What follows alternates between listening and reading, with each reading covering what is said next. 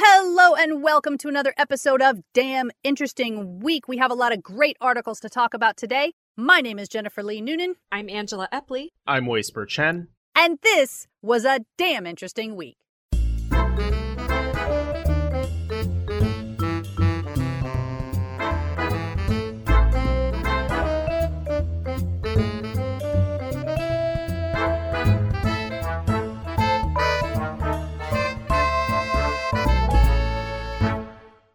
So let's get started with our first link. First link. All right, in our favorite subtopic, what could possibly go wrong?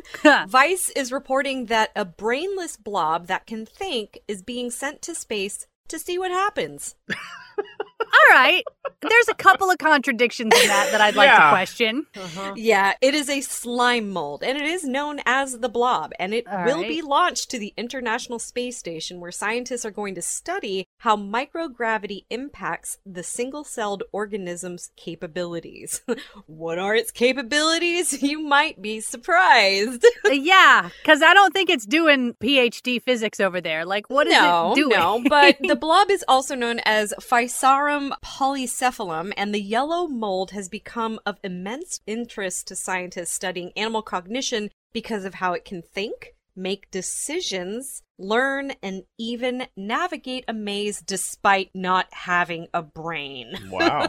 it's a slime mold that can navigate a maze. Yep. Not only that, the blob has also been found to adapt and transmit knowledge to other slime molds. This is an educational investigation carried out by the National Center for Space Studies in partnership with the French Center for Scientific Research and the European Space Agency. Is this the same mission where they're sending all those rich dudes up there to just do science? Because You know, it might be. I mean, if this this is apparently Northrop Grumman's 16th commercial resupply services mm. mission. So if Yeah. they're tacked on to part of that, then boy, what a grab bag of like, let's see what happens in Yeah. space this is turning out to be, right? that would be pretty awesome if you were a rich person who's like, oh man, I've just bought the coolest thing. And they're like, oh, and in the seat next to you is the slime mold who we really care about. Like, you are nothing. the goal of the experiment is to observe how microgravity impacts the blob's behavior towards its favorite food. Any guesses? Oh, oh well, I, I don't know. What do slime molds eat? I know it's a little open ended. Yeah, I have a problem with the word favorite in this context, too. Like, how do they know? Well, it may have a preference. They may have put a bunch of stuff in front of it and it kept going towards this food over and over, which, you know, Mhm. deduce that it's its favorite. Or maybe it's like nemesis that it feels like it has to eradicate at all costs. I mean, we are talking about a blob here. But anyway, the food that it seems to prefer are oats. Oh, Okay. healthy slime mold. This project is going to use videos automatically recorded above the ISS where students ages 10 to 18 years old from 5,000 schools are going to compare the findings concluded from samples here on Earth against those found in the space station. So, if you know any 10 to 18 year olds who are interested in this kind of thing and you want to follow along, um, apparently we are open sourcing this science experiment to the next generation. Yeah, or we're traumatizing them all as they'll be the first to witness the blob taking over the ISS one by one. You know, we got to see the Challenger back in the 80s. It's just the torch we pass to the next generation. What space hell are you going to be exposed to? Um, according to Dr. Audrey Dussutour, a slime mold specialist and director of research at the French National Center for Scientific Research, the blob's growth and behavior will be observed over seven days, after which it will go into a dormant state and stay aboard the ISS. The blob experiment will also be joined aboard by the Redwire Regolith print study, which will demonstrate 3D printing on the space station using a material that resembles regolith or loose soil found on planets such as the moon. So, yeah, I think you guys are right. This is kind of a hodgepodge of if you got the money, let's go. I mean, if the slime mold can afford the ticket, I, I'm not going to begrudge Yeah, him a seat yeah. up there. it got a, a special passenger, like instead of a pet that you have to take in a carrier, you have like Right, right. It's got little a little vent so it can breathe in its little container. ah, next link. Next link. link. This article comes to us from Wired.com. It's titled Why Even the Fastest Human Can't Outrun Your House Cat. I guess that's true. They can Yeah. run faster. Yeah. But we're going to get into the details. So, you might think how fast an animal can go depends on the size of its muscles more strength, more speed. And while that is true to a certain extent, an elephant will never outrun a gazelle. So, mm-hmm. what really determines maximum speed? Recently, a group of scientists led by biomechanist Michael Gunther, then affiliated with the University of Stuttgart, set out to determine the laws of nature that govern maximum running speeds in the animal kingdom. In a new study published last week in the Journal of Theoretical Biology, they present a complex model factoring in size, leg length, muscle density, and more to discover which body design elements are the most important for optimizing speed. This research provides insight into the biological evolution of legged animals and their corresponding gaits and how it could be used by ecologists to understand how speed constraints on animal movement inform population, habitat selection, and community dynamics in different species. While for roboticists and biomedical engineers, learning about nature's optimal body structures for speed could further improve the designs of bipedal walking machines as well as prosthetics. Hmm. Previous work in this area, led by Myriam Hirt of the German Center for Integrative Biodiversity Research, found that the key to speed had to do with an animal's metabolism, the process by which the body converts nutrients into fuel, a finite amount of which is stored in the muscle fibers for use when sprinting. Aren't cats terrible metabolizers though? Like most of what they eat is carnivorous and it still has a high protein content when it comes out? Yeah, that I don't know, but what they do say is that Hirt's team found that larger animals run out of the fuel more quickly than small animals do. Hmm. So Mhm. smaller animals have an advantage there because it takes them more time to accelerate their heavier bodies, and it's known as Mm. muscle fatigue. So Okay. it's also a, theoretically why a human may have been able to outrun a T Rex. And that's linked into another article, so you can check that out if you're interested. Uh, so, but Gunther and his colleagues were skeptical, so they built a biomechanical model consisting of over 40 different parameters relating to body design, the geometry of running, and the balance of competing forces acting on the body. Robert Rockenfeller, a mathematician at the University of Koblenz Landau who co authored the study, said the basic idea is that two things limit maximum speed. The first is air resistance, or drag. Since the effects of drag don't increase with mass, it's the dominating factor capping speed in smaller animals. Rockenfeller says, according to air drag, if you were infinitely heavy, you would run infinitely fast, which we know doesn't quite work because of other laws. Yeah. Uh, such as the second property at play, which does increase with greater mass, is called inertia. So when running, there is a time limit for an animal to accelerate its own mass. It's the duration between mid stance when the foot is flat on the ground to liftoff when the foot leaves the ground. And this is especially mm. limiting for larger animals with more mass to push forward, so smaller bodies have the advantage here. It's almost like how motorcycles have more torque than cars, then. Like, you know, at a stoplight or red light, the torque just lets you kind of spring into action a lot faster, right? Yeah, I think Hmm. that's a good metaphor. I don't know much about motorcycles, but I trust you, Angie. so, according to the team's results, the sweet spot for overcoming air drag and inertia lies at around 110 pounds. And it's not a coincidence that that's actually the average weight of both cheetahs and pronghorns. Hmm. So, Gunther's team was also able to predict theoretical speed maximums for different body designs at 100 kilograms or about 220 pounds. And a house cat this size, which is a big house cat, maybe a Maine Yeah. Coon, could run up to 46 miles per hour. Dang. Whereas- A giant spider, if its legs no. could somehow sustain its weight, uh could top out at 35 miles per hour. Nope. And unsurprisingly, the average human body design comes in last place here. At 100 kilograms, we can only reach about 24 miles per hour. Which is still way faster than I can run, I'll tell you right yes. now. yeah, that is very, very, very fast. but right now, I'm just imagining like being chased in a car by a Mhm. spider on foot down Right. I-35 or something. Right, and, that's it's just totally going to catch you. Yeah. Yeah. Good. Yeah. awful. Anyways, so body size isn't the only feature that comes into play when maximizing speed. In the model, leg length also matters. Animals with longer legs are able to push their bodies further forward before their foot must leave the ground, prolonging the time they have to accelerate between mid stance and liftoff. As for why four legged animals can run faster than humans, Gunther says this isn't because we only have two legs, but because our torsos are positioned upright and feel the full force of gravity. Bipedal Oh. creatures have evolved with much more rigid spinal structures to prioritize balance and stability over speed. Animals whose trunks are parallel to the ground evolved with more flexible spines that are optimized for prolonged foot contact with the Mm. earth. Gunther and Rockenfeller agree that experiments are needed to verify their conclusions, but all of the scientists note that doing so will be a challenge. The most accurate way to study running behavior in animals would be to implant mechanical sensors inside their muscles and track them as they move in their natural environment, but this raises obvious logistical challenges and ethical concerns, Gunther says. Yeah. I mean, you know, Mecha Cheetah would be kind of cool, but regardless, you know, I get it. Yeah. so, will anyone ever beat Usain Bolt's record? Probably, but we won't get much faster than that.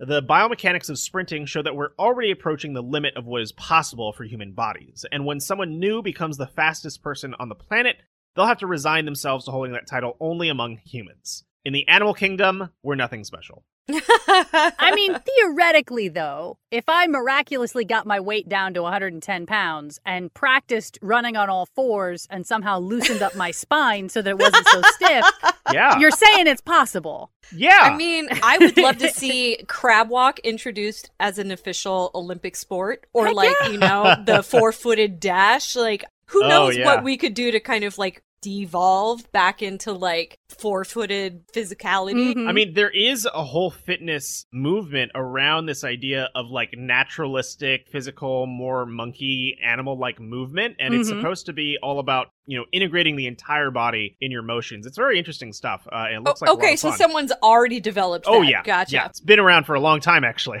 oh, well, always behind Yeah. the curve. That's us. yeah, alas. Next link. Next, Next link. link. All right. Well, Reason.com has a somewhat disheartening article about the long American tradition of postal censorship and surveillance. Eee. Yeah. And it's a little ironic because apparently the United States Postal Service was originally established as a countermeasure against surveillance. Hmm.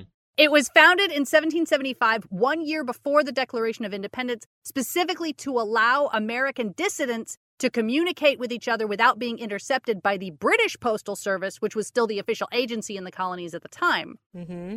But it only took 70 years before they were doing the exact thing they had been upset about in the first place. Namely, in 1835, mobs in the South seized and burned a collection of abolitionist pamphlets being sent through the mail, and the Postmaster General declined to investigate the matter, which established a de facto policy of Southern post offices opening and censoring any mail that promoted the abolition of slavery. So the abolitionists responded the same way the forefathers had by establishing the first private American letter company. Founder Lysander Spooner, which is an awesome name, was an abolitionist, but he focused his public argument on the high cost of the U.S. Postal Delivery Service rather than censorship. Smart. And he noted that while the Constitution called for a government run postal service, it didn't exclude the possibility of other postal services. Unfortunately, the government disagreed, and the U.S. District Court ruled shortly afterward that private mail delivery was unconstitutional. Which I guess obviously they changed their minds at some point because we have FedEx, but uh, sadly the article doesn't mention when that happened. So, abolitionism continued to be a central issue in postal censorship once the Civil War started, at which point both the Union and the Confederacy were running separate postal systems and both were censoring the mail according to their side's position. After the war was over, however, a new boogeyman reared its head in 1873 when the Comstock Act made it illegal to knowingly mail or receive, quote, any filthy book, pamphlet, picture, paper, letter, writing, print, or other publication of an indecent character, as well as any form of contraception, abortifacients, or any information about acquiring or using said contraceptives or abortifacients. Jeez. Which, you know, you could maybe argue, okay, those things were illegal at the time, so it makes sense that they'd consider communication about them to be illegal, except in 1887, the Comstock Act was used to justify the arrest of three journalists who had been publishing articles making a pro feminist argument against marital rape. And their description of such an assault in one of their articles was deemed, quote, indecent. And oh. while it wasn't illegal to write it or publish it, it was illegal under the Comstock Act to mail a copy of it to anyone. So all three journalists were arrested. Oh Wow. my gosh. Yeah. Well, yeah, it is horrible and offensive because it describes a real thing that happened. Right, Oh exactly. and that was what a lot of people at the time were saying. They're like, really? Like, this is the angle you're going to go with? But there were also many instances of opening international mail during World War I and World War II. And in 1953, the CIA began reading correspondence between anyone in the US and the Soviet Union. This secret program quickly extended to a much larger watch list, like you do, until the agency was illegally opening more than 13,000 letters a year until the operation ended in 1973. So we've been spied on from the beginning. Like there is no The privacy. operation ended in 1973. I guess that was sort of like right before the advent of the internet, where it became a lot easier to spy on everybody. I guess, yeah, that's their story anyway that they stopped in 1973. right. Meanwhile, in 1970, the FBI considered a scheme to open and spray subversive political with a chemical called skatole, which would allow them to be delivered but give them, quote, a most offensive odor. They ultimately abandoned that plan in favor of others that just harassed the senders directly. But and finally, of course, in 2001, you may remember some cases of anthrax being sent through the mail by various malcontents. Ah, mhm. And that led to the creation of the Mail Isolation Control and Tracking System, which photographs and stores the information on the exterior of virtually everything mailed in the United States to this day. Ugh. Yeah. But, you know, as you indicated, frankly, given what we know now about NSA tracking of electronic communication, simply knowing the date and address of a piece of mail honestly seems kind of quaint. I'm like, Yeah. oh, you took a picture of my letter. That's adorable. That's right. Someone wants a challenge today, huh? Apparently. Next link. Next link. All right. From people.com. Yes, that People magazine. Uh, Hmm. We have one of these nightmare stories that actually came true. Oh dear. Mistaken identity sent the wrong man to Hawaii Mental Hospital where he was stuck for two years. Oh wow. yep. That's not a small mistake. That's like Nope. It's a massive mistake. I'd actually read this article elsewhere and was happy to see it pop up on. I'm not happy to see it pop Right. up on Damn Interesting, but the man's name is Joshua Spriestersbach, and he was declared delusional when he tried to repeatedly tell officials he was not the man they were looking for, Thomas Castleberry. Oh. but he claims like they that didn't that even di- get the name right. It wasn't even like, oh, we have the same name. It was just some other dude. Yeah. Wow. Yeah, yeah. Uh, Spriestersbach does struggle with a mental health disability, and he was homeless and waiting for food outside of a Honolulu restaurant in 2017 when he fell asleep on the sidewalk because of just heat and exhaustion. He was eventually woken up by a Hawaii police officer, and though he didn't have any ID on him, he told the officer his name, his date of birth, and his social security number hmm. Wow. under the assumption he was being arrested for violating the city's ban on sitting and lying down on public sidewalks. But right. his legal representation claims he was taken to the Oahu Community Correctional Center to be fingerprinted and photographed. And despite the fact that officers allegedly failed to compare the data to that of the real Castleberry, he was booked anyway for crimes committed by Castleberry in 2006. The petition called the situation a gross miscarriage of justice, not only because of the police department, but the Honolulu Office of the Public Defender, who had represented Castleberry since 2006, but still requested the court order a panel of doctors to evaluate Spriestersbach after he kept insisting he was not Castleberry. And when he fought back, he was given doses of antipsychotic medications, including Haldol, which caused him to become despondent and catatonic, because of course it would. Right. And so finally, in November 2019, a treatment team allegedly obtained Spriestersbach's birth certificate. But despite new reports from psychiatrists that verified his identity, he was once again determined unfit to stand trial one month later. Oh my gosh. E- Eventually, after a detective verified fingerprints and photographs, and it was determined that the real Castleberry had been in prison in Alaska since 2016, Oh, wow. Spriestersbach was released from the hospital in January 2020, which we all know was right before the pandemic. Yeah. hit. Ugh. After two years and eight months in prison and the hospitals, where it had been determined he had been telling the truth the entire time. So the good news is he's doing a lot better now, but the trauma that comes with being locked up and especially against your will and to be forced to take medications and not have anyone listen to you, I mean, he Mhm. still lives in a constant state of fear. The petition also claims that hospital doctors requested and reviewed prior treatment records possibly as early as 2018. And if they just cross referenced the dates that Spriestersbach had been requesting, they would have realized based on the date the crimes were committed, it would have been impossible for him to be the Mhm. culprit. So once they finally confirmed that Spriestersbach was not Castleberry, apparently the officials held a secret meeting of which there is no court record or public court recording, something the petition calls, in classic understated legalese, troubling. Uh huh. That's the point at which you figured out, oh man, Yeah. we have screwed up royally. Yeah. How do we not let word of this get out? And clearly they failed. But Well, yeah, it was the Streisand effect, and thank God the Innocence Project was there to amplify this injustice because, you know, because he has a mental health disability, no one's going to believe what happened to him because, you mm-hmm. know, let's just pile on some more of that gaslighting. Or maybe they were thinking he's not competent enough to seek redress for what happened to him, but, you know, without the record being corrected and a finding of actual innocence, Mr. Spriestersbach can still be arrested for Thomas Castleberry's crime which is the hugest miscarriage of justice. So Mhm. the man now lives with his sister in Vermont, though she told the AP that her brother refuses to leave the property for fear they're going to take him again. Which, Mm. okay, I get it. Because part of what they used against him was his own argument. I'm not Thomas Castleberry. I didn't commit these crimes. This isn't me. And then when the light is shown on it, what do they do? They don't even put it on the record. They don't make it part of the case. And they don't come to him and say, we're sorry. Or even, gee, this wasn't you. You were right all along. So he Mhm. still hasn't gotten that kind of validation. But I mean, I hope he sues everybody involved and gets millions of dollars out of this because he Yeah. deserves it. I agree. I agree. Poor guy. yeah. Next link. Next link.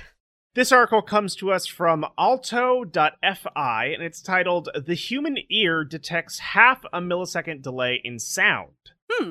So, acoustic researchers at Aalto University, in collaboration with professional monitoring loudspeaker manufacturer Genelec, have investigated just how small of a variation in sound delay the human ear can detect in the most sensitive frequency range for hearing. But what makes this study unique is that the researchers studied not only the effect of delays, but also how listeners perceive a negative delay in a range of frequencies. Hmm. This negative delay, adjusted in fractions of a thousandth of a second, was produced by filters that shift audio selectively at certain frequencies to a different point in time without affecting the magnitude of the sound. Mhm. So, Juho Liski, postdoctoral researcher in Aalto University, says the frequency selective time reverse filtering technique we use is novel technology in the field of digital signal processing.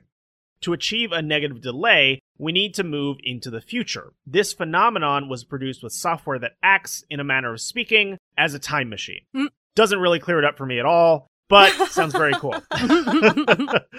in the listening experiment, 12 subjects listened to processed and unprocessed sound, and the researchers studied whether participants were able to reliably distinguish between them. The sounds easiest to identify were a castanet, a percussion instrument, and short clicks. Hmm. And researchers recognize that audio is delayed as a function of frequency as it passes through a loudspeaker, but questions have remained on how audible the resulting delay variations in audio are at different frequencies. Aki Mäkivirta is Genelec's R&D director and says the main goal of our development is to reproduce complete audio that has been recorded but nothing extra. It is vital that loudspeakers can create a precise stereo soundstage and reproducing time accurate sound is a central part of this. Research collaboration with Aalto University deepens our understanding of the accuracy requirements needed to design loudspeakers.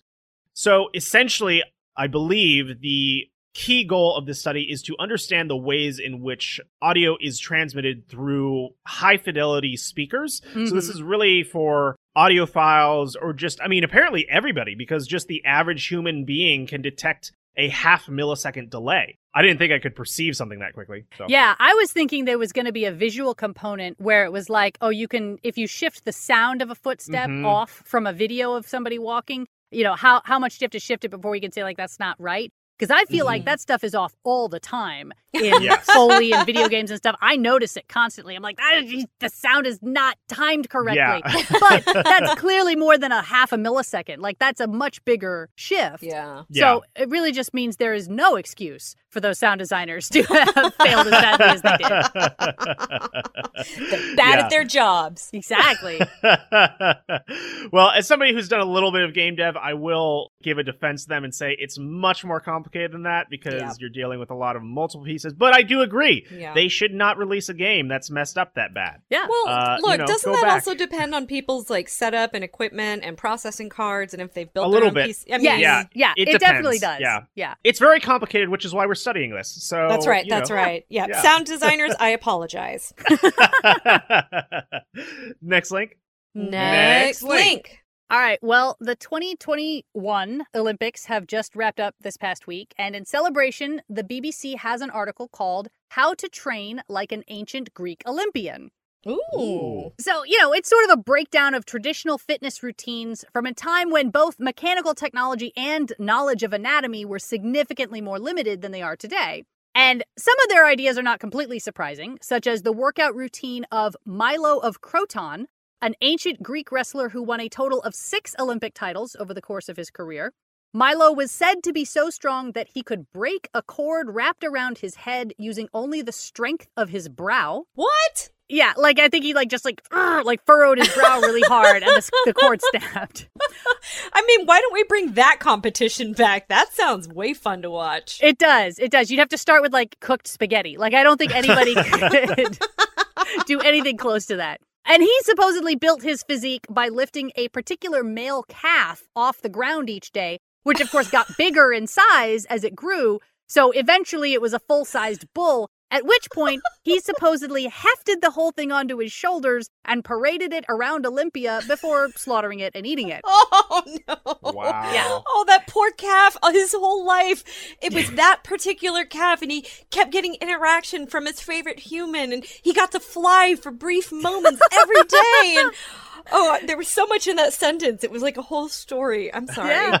well, and on the one hand, a full sized bull weighs somewhere between 1,000 to 2,000 pounds, which would exceed the heaviest deadlift on record if the story is true. And there you go. Yeah. Okay. on the other hand, the idea of progressive overload or increasing your weightlifting by a tiny amount every single day is, in fact, a principle that's used by modern trainers today. Oh. And whether or not Milo himself lifted that much weight, there has also been an archaeological stone discovered in the former city of Thera that weighs over a thousand pounds and is inscribed with the name of a man who supposedly lifted it off the ground. So uh, we've got multiple sources saying that the ancient Greeks were just flat out way stronger than we are. Mm. Some other techniques we know about come from a text called Gymnasticus, which was written by Philostratus the Athenian around the second century. And those include chasing farm animals, bending bars of iron, and swimming in the sea while wearing a full suit of armor. Some athletes would bridle four horses together and attempt to hold them all in place, while others would focus on resistance training like standing still while others tried to push them over. Another common technique of the time that's still used today was punching bags. In ancient Mhm. Greece, weaker athletes would fill their bags with flour and fig seeds, while stronger ones used sand. Mm. One thing we don't have anymore, but we probably should, is the idea of a gymnasia being both a physical and a mental training ground. The top Hmm. athletes of the day were full time athletes, none of them had day jobs, but they were expected to attend philosophical dialogues and other intellectual pursuits as part of their physical training. That is so classy. Yeah. and it's worth noting that not everyone at the time agreed with this, including Philostratus, who wrote that athletes of his day were sluggish and soft compared to earlier centuries, which he blamed on the separation of athletics from warfare, the rise in monetary payments to athletes, which he said stoked their greed, and the increased availability of luxurious foods. So it was the classic, you know, these football players get paid too much. You know, they Yep. they play one game a Mhm. week and how dare they deserve millions. Like that was effectively what was happening back then. Gymnasia also employed trainers called paidotribes, a word which stems from the roots for boy and to rub, which scholars say suggests their main focus was sports massage. Oil also played an important role in the wrestling itself, but in the opposite way you might think. Wrestlers would oil themselves before a match and then stick sand all over their bodies for added grip. Whoa. Like the sweat made them too slippery, and so they would attach sand to themselves to make it fair. After the match, they would scrape off the mixture of sweat, oil, and sand with a ceremonial tool called a strigil. And the scrapings from famous athletes were a prized possession that would be sold in small bottles to the public. Like, that's disgusting, I'll be honest.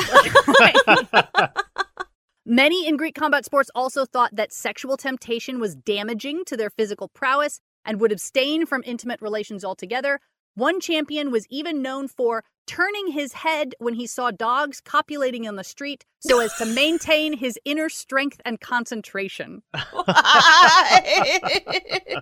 that like the ancient Greek version of like think of your grandma? Exactly, it totally is. As for women themselves, they were theoretically prohibited even from watching the Olympics, let alone participating, which is illustrated by the case of Callipateira, a mother who snuck into the crowd in disguise in order to watch her son box in the games. but she became so excited when he won that she revealed herself by accident. which I just love the idea of like, yay! And then, like her little headpiece falls off and they're like, oh! But oh. yeah, she was ultimately pardoned by the courts, but only because her son, father, and brother were all Olympic champions. At the same time, however, there is evidence in rare cases of women athletes participating in the Olympics over the centuries, including a vase painting from the 6th century BC depicting a woman called Atalanta wrestling with men. And in 392 BC, the Spartan Cynisca was the first woman to ever win the chariot races. So they seem to kind of go back and forth on whether they Mhm. would allow it or not. Mm-hmm. The ancient Greeks also had a little mysticism in their fighting techniques, including a deep breathing technique that was meant to harness an ethereal substance called pneuma, which scholars say was a little like the Chinese concept of qi. So, in this deep breathing meditative state, one athlete was said to have struck his opponent's abdomen with his fingers outstretched flat, kind of like in a karate chop formation. And he did it so hard, he pierced the other guy's skin and tore out his intestines. Oh, And it- Wow. Again, it's like it's really hard to know how much of this is true because some of it sounds so ridiculous. right? Also, if you live in a society where, like, from the age of three, you're doing nothing but physical training, uh, maybe Mhm. it's possible. I don't know. And in general, maiming and death were both common in the ancient games, including one wrestler who was nicknamed Fingertips because he would break his opponent's fingers at the start of every match. Like that was just the first thing he did was give me your oh hand, I'm going for it. And Milo of Croton, the guy who could break a cord with the muscles in his forehead, he supposedly died during a training exercise in which he was trying to tear a living tree trunk apart.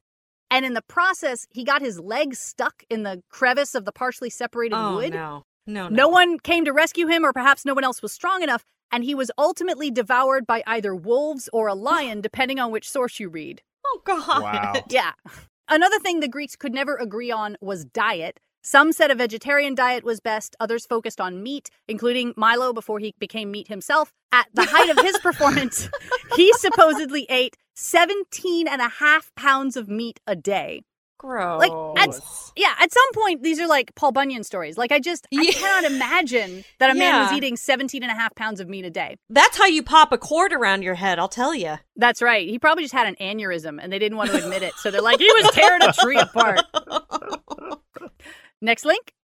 Next Next link. link. Okay, this one comes to us from BBC Travel. We're going to stay in the ancient modern times, and we're going to be talking about an Egyptian food fit for a pharaoh. Hmm. This is called molohia, and I apologize if I get it wrong because it's spelled a lot of different ways. The most common one in this article is M O L O K H I A, but pronounced molohia. Okay. It was dubbed the food of kings, and it's really not appetizing looking, I have to say, as an American. Per- it's kind of like if chimichurri sauce was like watered down into a soup. So it's like Huh. a green kind of gloop. All right. And it was even apparently outlawed in Egypt at one point because of its alleged aphrodisiac effect. Hmm.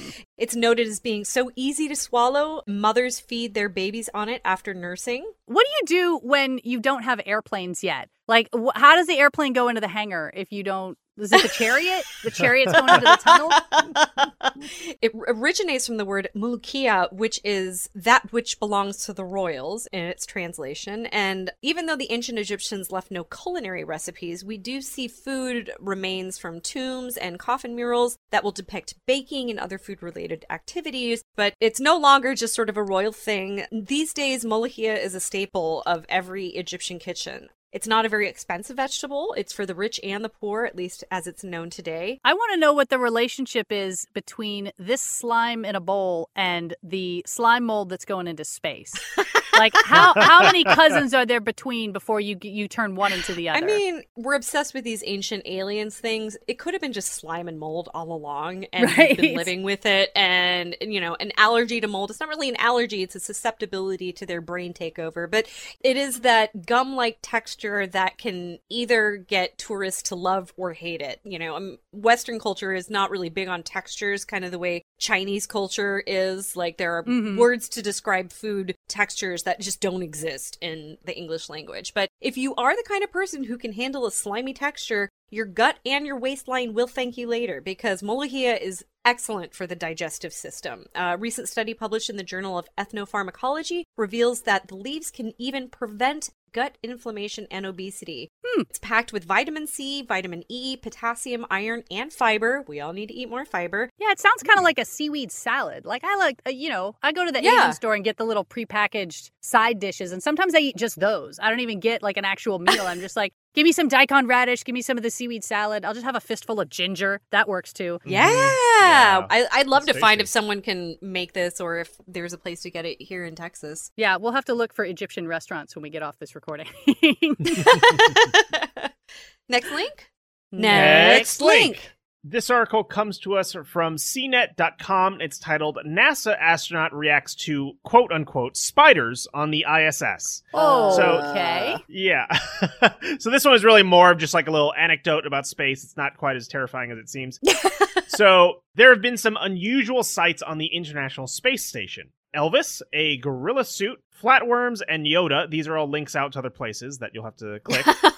but spiders free floating around the ISS only in an astronaut's imagination. Hmm. So, NASA astronaut and current ISS crew member Megan McArthur shared what might be considered a space shower thought on Thursday. McArthur tweeted, Is it weird that after 100 days on the space station, when I see a small piece of lint or food float by, my body still reacts like spider a split second before my brain can chime in with relax you're in space remember That's not possible. yeah. so it goes to show how some of the familiar human reactions we have on Earth don't just disappear when we're up in orbit. Mhm. NASA's ISS Research Twitter account also chimed in with a history tidbit. While there aren't spiders up there with you now, there have been spiders on station for research. Golden orb spiders were sent to space to study if and how arachnids spin their webs differently in microgravity. Hmm. That spider mission was back in 2011, and as far as we know, none of the web slinging denizens escaped to run free in the wilds of the station. And as for the experiment, researchers found the spider's space webs looked very similar to the ones they weave back on Earth. So Mm. McArthur doesn't have to worry about arachnids, but she has had some other tiny life forms for company in orbit, including baby squid and tardigrades. I mean, baby squid could have just been calamari for dinner, but I'm That's sure they true. were still living Yeah. when they went up there. Yeah, I I presume. I don't know. It sounds though like it might be a case of like space psychosis. Like I forget what they call it, but it's like a very real thing where some people just can't handle anti gravity and they lose it and they have to be restrained until they can go back Space to Earth. madness. Yeah, yeah, yeah. I would assume It's a Yeah. real thing. She better watch out. Might get locked up Yeah. for two years on accident. Oh, oh my god. Oh.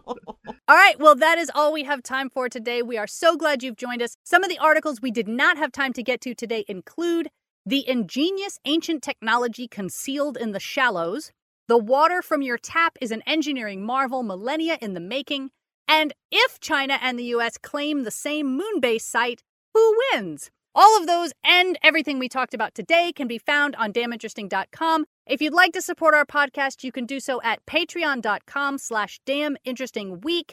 In the meantime, my name is Jennifer Lee Noonan, I'm Angela Epley. I'm Whisper Chen. and we hope you have a damn interesting week. Bye-bye.